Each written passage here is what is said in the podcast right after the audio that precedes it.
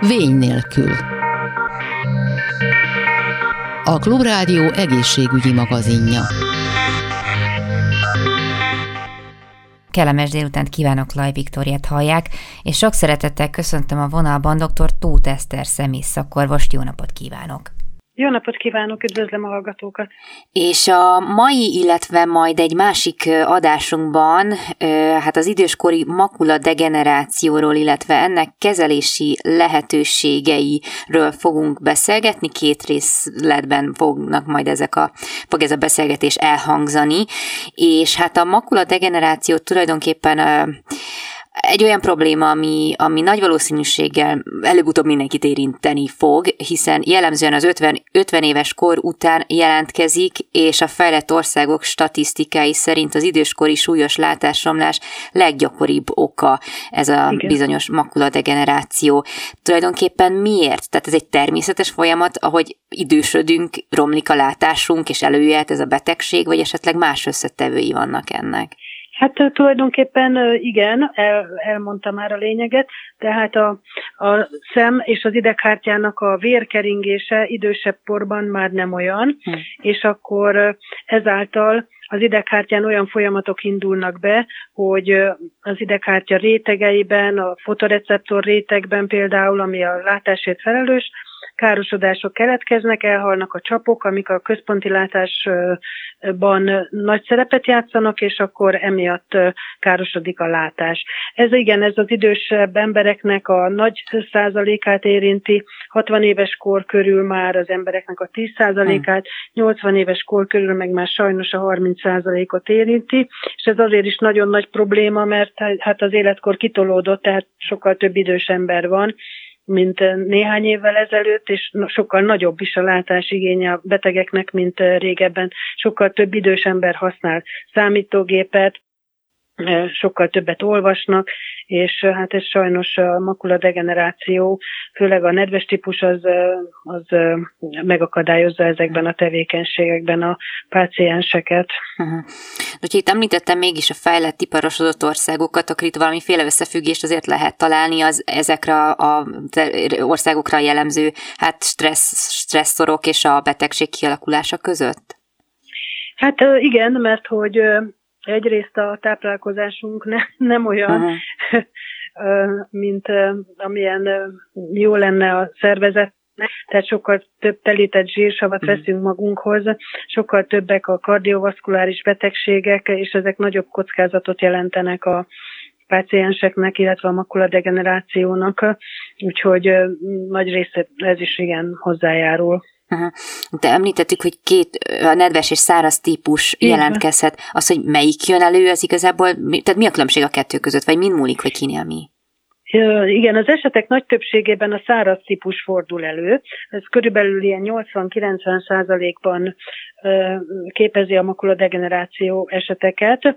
Ennek az a lényege, hogy amit az előbb is mondtam, hogy az ideghártya fotoreceptorai, tehát a uh-huh. fotoreceptor rétegben a csapok károsodnak, és ezáltal létrejön az ideghártyán egy ilyen térképszerű sorvadás, tehát ott elpusztulnak ezek a sejtek, nem tudják felvenni a kívülről érkező információt, a képet, és ezért nem lát a beteg. A nedves típusnak az a lényege, hogy az ideghártya rétegei között kialakul egy folyadékgyülem, esetleg vérzés, egy érújdonképződés, és ez az érújdonképződés, ezek egy sokkal gyengébb erek, ezek megpattannak, és ezek az újdonképződött erek, és ezáltal lesz ott egy vérzés, ami súlyos látásromlást, ez inkább egy hirtelen kialakuló uh-huh. folyamat, míg a száraz típusú makuladegeneráció az egy lassúbb folyamat, és egy kicsit kedvezőbb is a kimenetele, mint a nedves típusúnak.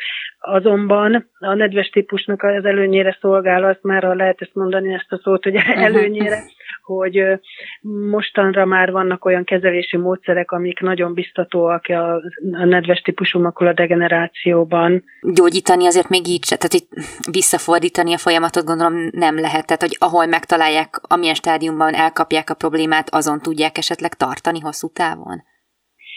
Hát ö, ö, mint ahogy az előbb említettem, a nedves típusúra vannak már nagyon biztató eredmények uh-huh. a gyógyítására.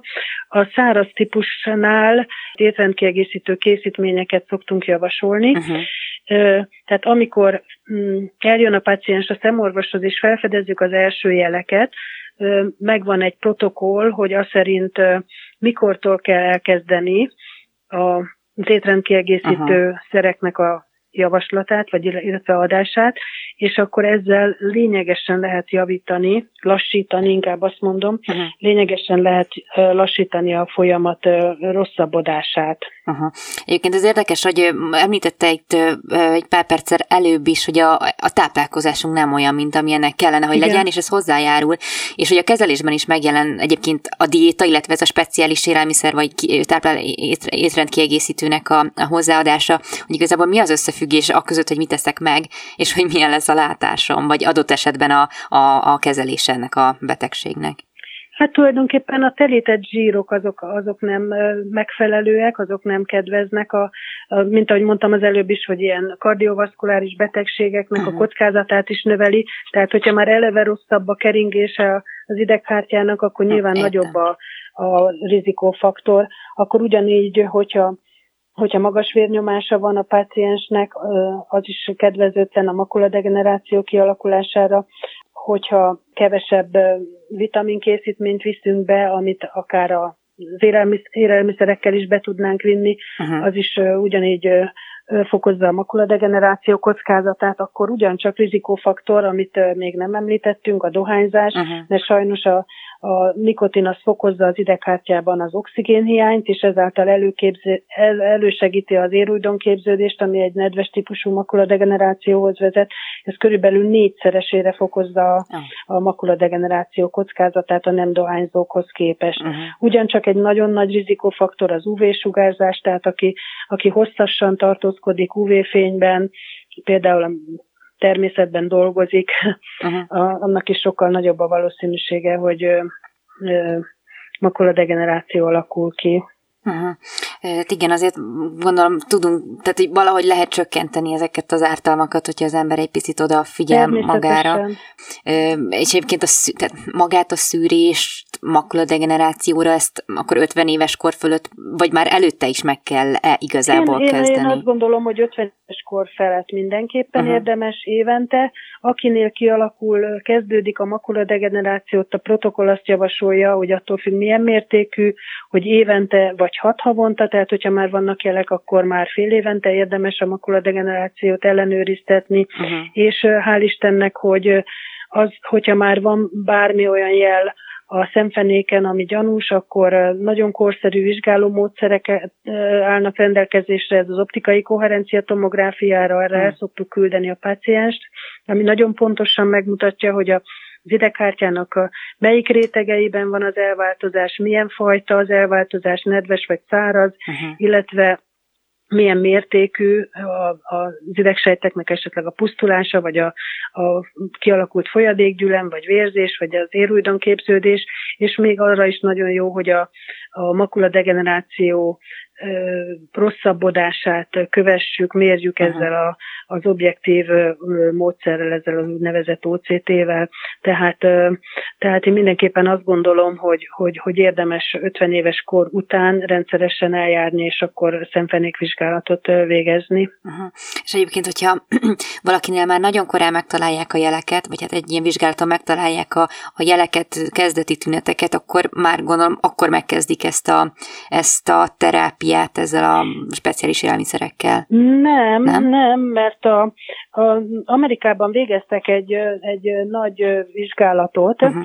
az amerikai, tehát ez az úgynevezett AREC vizsgálat, uh-huh ami majdnem 5000 páciens részvételével történt, és ez a vizsgálat kimutatta, hogy a nagyon korai stádiumban még nem kell semmilyen kezelést alkalmazni, uh-huh. tehát megvan, mint ahogy az előbb is mondtam, hogy vannak ezek a protokollok, uh-huh. és meg, megmondja, hogy amikor csak még egy-két ilyen druzen van a szemfenéken, akkor, akkor egyenlőre még nem kell. Uh-huh. Ezzel kapcsolatban elmesélnék egy páciensem esetét, ha lehet. Persze. Van egy 84 éves betegem, aki nem olyan régen járt nálam, és, és 2010-ben láttuk, akkor már volt a szemfenéken egy-két ilyen kis csillogó góc, uh-huh. és mint ahogy ez az Arec tanulmány is mondta, hogy, vagy kimutatta, hogy e-, ebben az esetben még nem kell elkezdeni semmilyen étrend kiegészítő szedését, illetve illetve nem kell kezelni.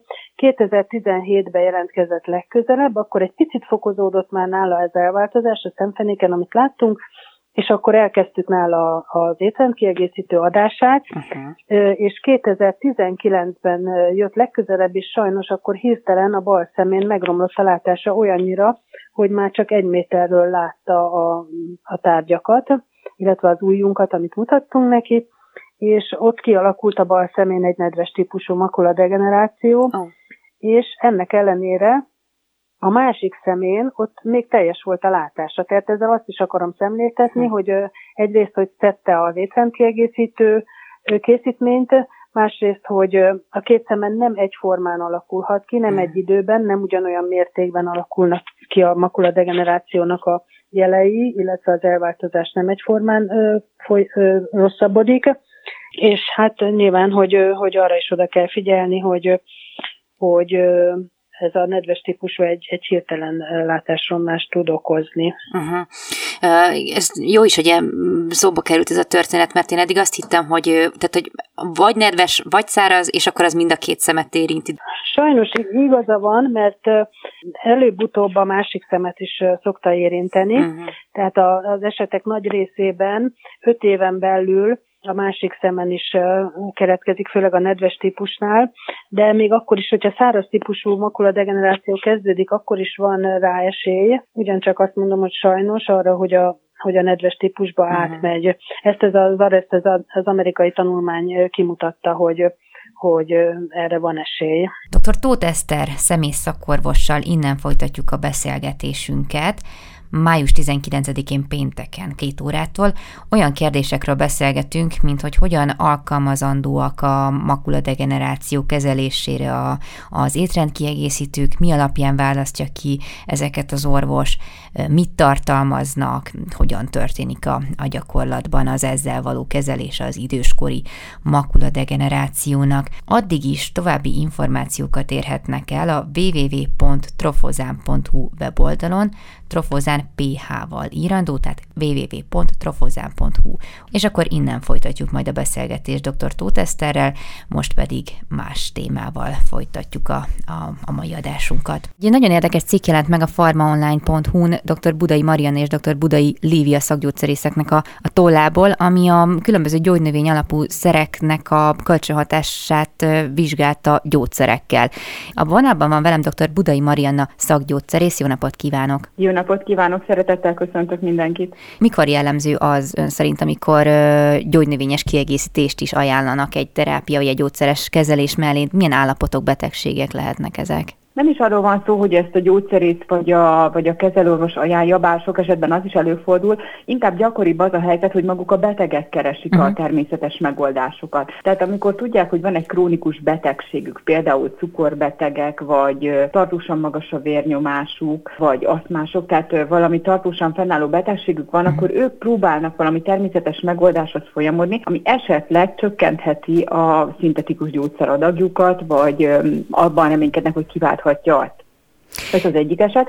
Másik pedig az, hogyha úgynevezett apró problémákról van szó, tehát mindössze egy nátha, egy bőrgomba, tehát valami múló állapotról. Tehát a betegek igenis tudatosan keresik ezeket a természetes szereket, mert azt gondolják róluk, hogy ezek nem okozhatnak bajt. Mondván a természet adta, uh-huh. tehát káros nem lehet. Na azért ebben van némi tévedés, mert ezeknek a szereknek is vannak mellékhatásaik, és elég gyakori az, hogy bezavarják a betegek által szedett gyógyszerek hatását fokozzák a gyógyszerhatást, csökkentik a gyógyszerhatást, teljesen megszüntetik a gyógyszerhatást.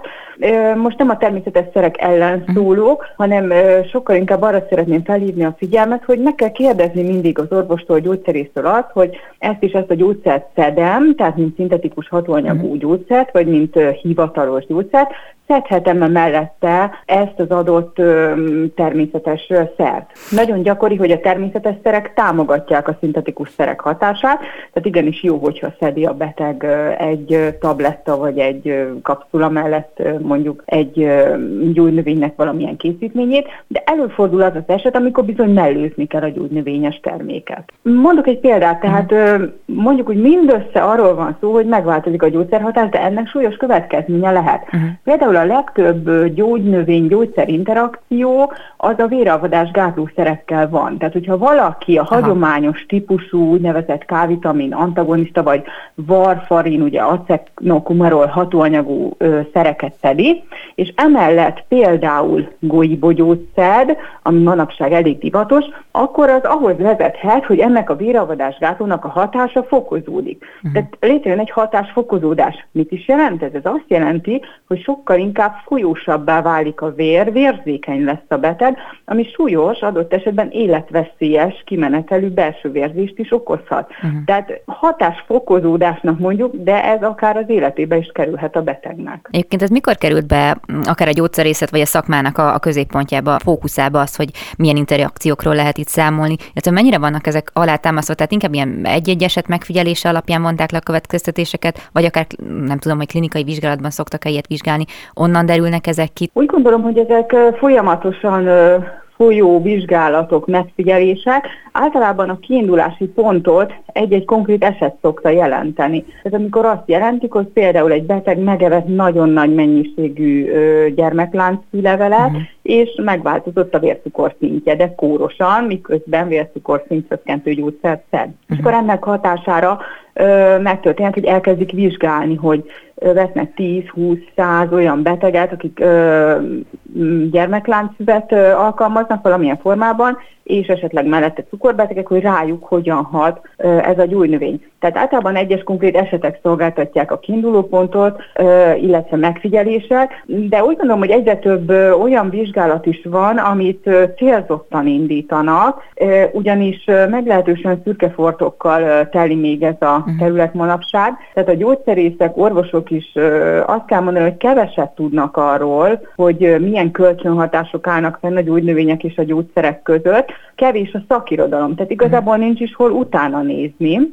Mindössze néhány támpont van, vannak gyakran alkalmazott gyógynövények, ezekkel kapcsolatban több információ a rendelkezésre, de például egy viszonylag ritkán alkalmazott gyógynövény is egy viszonylag ritkán szedett gyógyszer esetén, hát igencsak tapogatózik a sötétben a gyógyszerész és az orvos is. Ugye itt pár um, konkrét szer, szert, hát gyógynövényt is fel soroltak ebben a cikkben, hogy milyen ismert következményekkel lehet számolni, és például amit nagyon-nagyon sokan esznek, például a fokhagyma, itt a gólyi bogyót említette előbb, vagy az echináciát is nagyon divatos szerintem bevenni.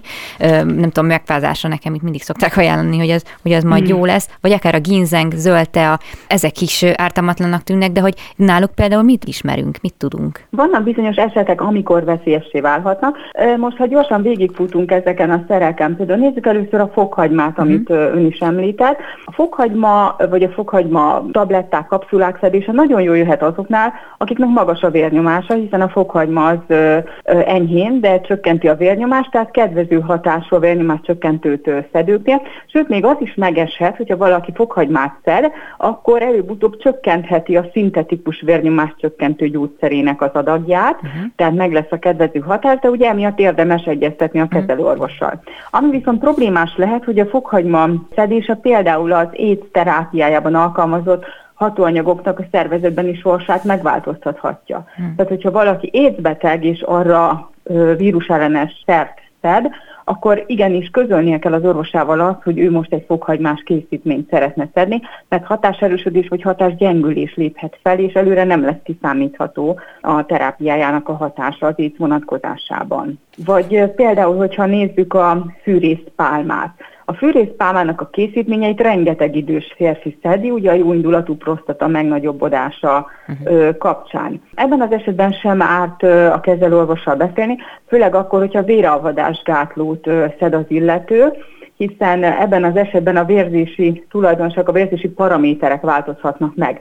Tehát szedheti az adott illető nyugodtan a fűrészpálmát, de előfordulhat, hogy gyakrabban kell laboratóriumban monitorozni azt, hogy mhm. milyenek a vérzékenységi paraméterei. Uh-huh. Tehát egyszerűen meg kell beszélni a kezelőorvossal, hogy ő ezt szeretné szedni, és akkor az orvos ennek megfelelően fogja őt vizsgálni. Volt szó ugye a ginzengről is. Uh-huh. A ginzengnél szintén a víravadásgátlókkal van kölcsönhatás, Azonban itt a véralvadásgátlók hatását csökkentő kölcsönhatásról van szó, tehát itt a trombózis képzésnek, a trombózis kialakulásnak az esélye áll fenn, hogyha valaki véralvadásgátló mellett ginzenget szed. Említettem ugye a golybogyót, amit természetes vérhígítóként is említenek. Tekára meg lehet venni ugye a, a golybogyókat, és például a szakirodalom azt írja róla, hogyha valaki naponta megeszik 6-18 g friss termésnek megfelelő bugybugyót, ami egyébként nem sok, uh-huh. akkor az már hatással van a véralvadására. Tehát itt igencsak vigyázni kell. Vagy például a gyömbér, szintén elég sokan alkalmazzák a gyömbéres készítményeket. Szóval azt kell tudni, hogy ez csökkenti a, vér, a vércukor szintet, ami egy kedvező hatás, viszont hogyha valaki cukorbeteg és vércukorszintet csökkentő gyógyszert is szed mellette, akkor ez a két hatás összeadódik. Uh-huh. Megtörténhet, hogy olyan mértékben esik a vércukorszint, hogy rosszul lesz az illető. Tehát a kezelőorvosnak tudni kell róla, hogy ő a gyógyszere mellett gyógynövényt is szed, és akkor előfordulhat, hogy ennek megfelelően akkor csökkenteni kell majd a szintetikus szerének az adagját, és akkor egész jól fogja érezni magát az adott beteg. A kasvirág esetén szintén nagyon sokan szedik. Uh-huh. Mindössze talán arra kell figyelni, hogyha koffeinnel együtt veszi be valaki, tehát jó sokat kávézik, vagy valami koffeines készítményt szed mellette, akkor a kasvirág vagy echinácia az felerősítheti a koffeinnek a hatását, és akkor ennek egy heves szívdobogás, fejfájás lehet a következménye. Ha valaki fogyókúrázik, akkor elég divatos, hogy ördögnyelvet szed, hogy ez egy gyomorban, béltraktusban duzzadó rostot jelent, de tudni kell, hogy ez a rost nagyon sok hatóanyagot megköthet. Tehát rendben, hogy valaki beveszi ezt az ördögnyelvet, iszik rá egy nagy pohár vizet, ahogy azt ugye az előírás megadja, de akkor egyidejűleg nem szabad gyógyszert bevenni, mert a gyógyszermolekulák hozzákötődnek ehhez a rosthoz, és ehhez hozzákötve is maradnak nagy részt, és ezzel együtt távoznak a szervezetből a széklettel. Hm. Tehát, hogyha valaki ördögnyelvet szed, akkor ez a két-három óra időbeli eltérést tartson, mielőtt bármilyen más gyógyszert bevesz, különben az a gyógyszer hatástalanná válhat. Még egy példaként a zöldteát hoznám, nagyon sokan fogyasztják, tehát sokan indítják a reggelt egy zöldteával, de hogyha például valaki vasszegény és vaspótlásra szorul, akkor annak tudni kell, hogy sose vegye be a vaskészítményét zöld teával együtt, hanem tartson egy két-három órás időbeli eltérést, ugyanis a zöld teának a hatóanyagai, azok meggátolják azt, hogy a vas felszívódjon a vércsatornából. Uh-huh. Tehát lehet a kettőt együtt alkalmazni, de megfelelő időbeli eltéréssel. Illetve még egy dolog van a zöld tea kapcsán, amit érdemes tudni, hogyha valaki nagyon sokat akar inni belőle, itt most napi két literről van szó, vagy annál uh-huh. többről, akkor ne tegye ezt, hogyha K-vitamin antagonista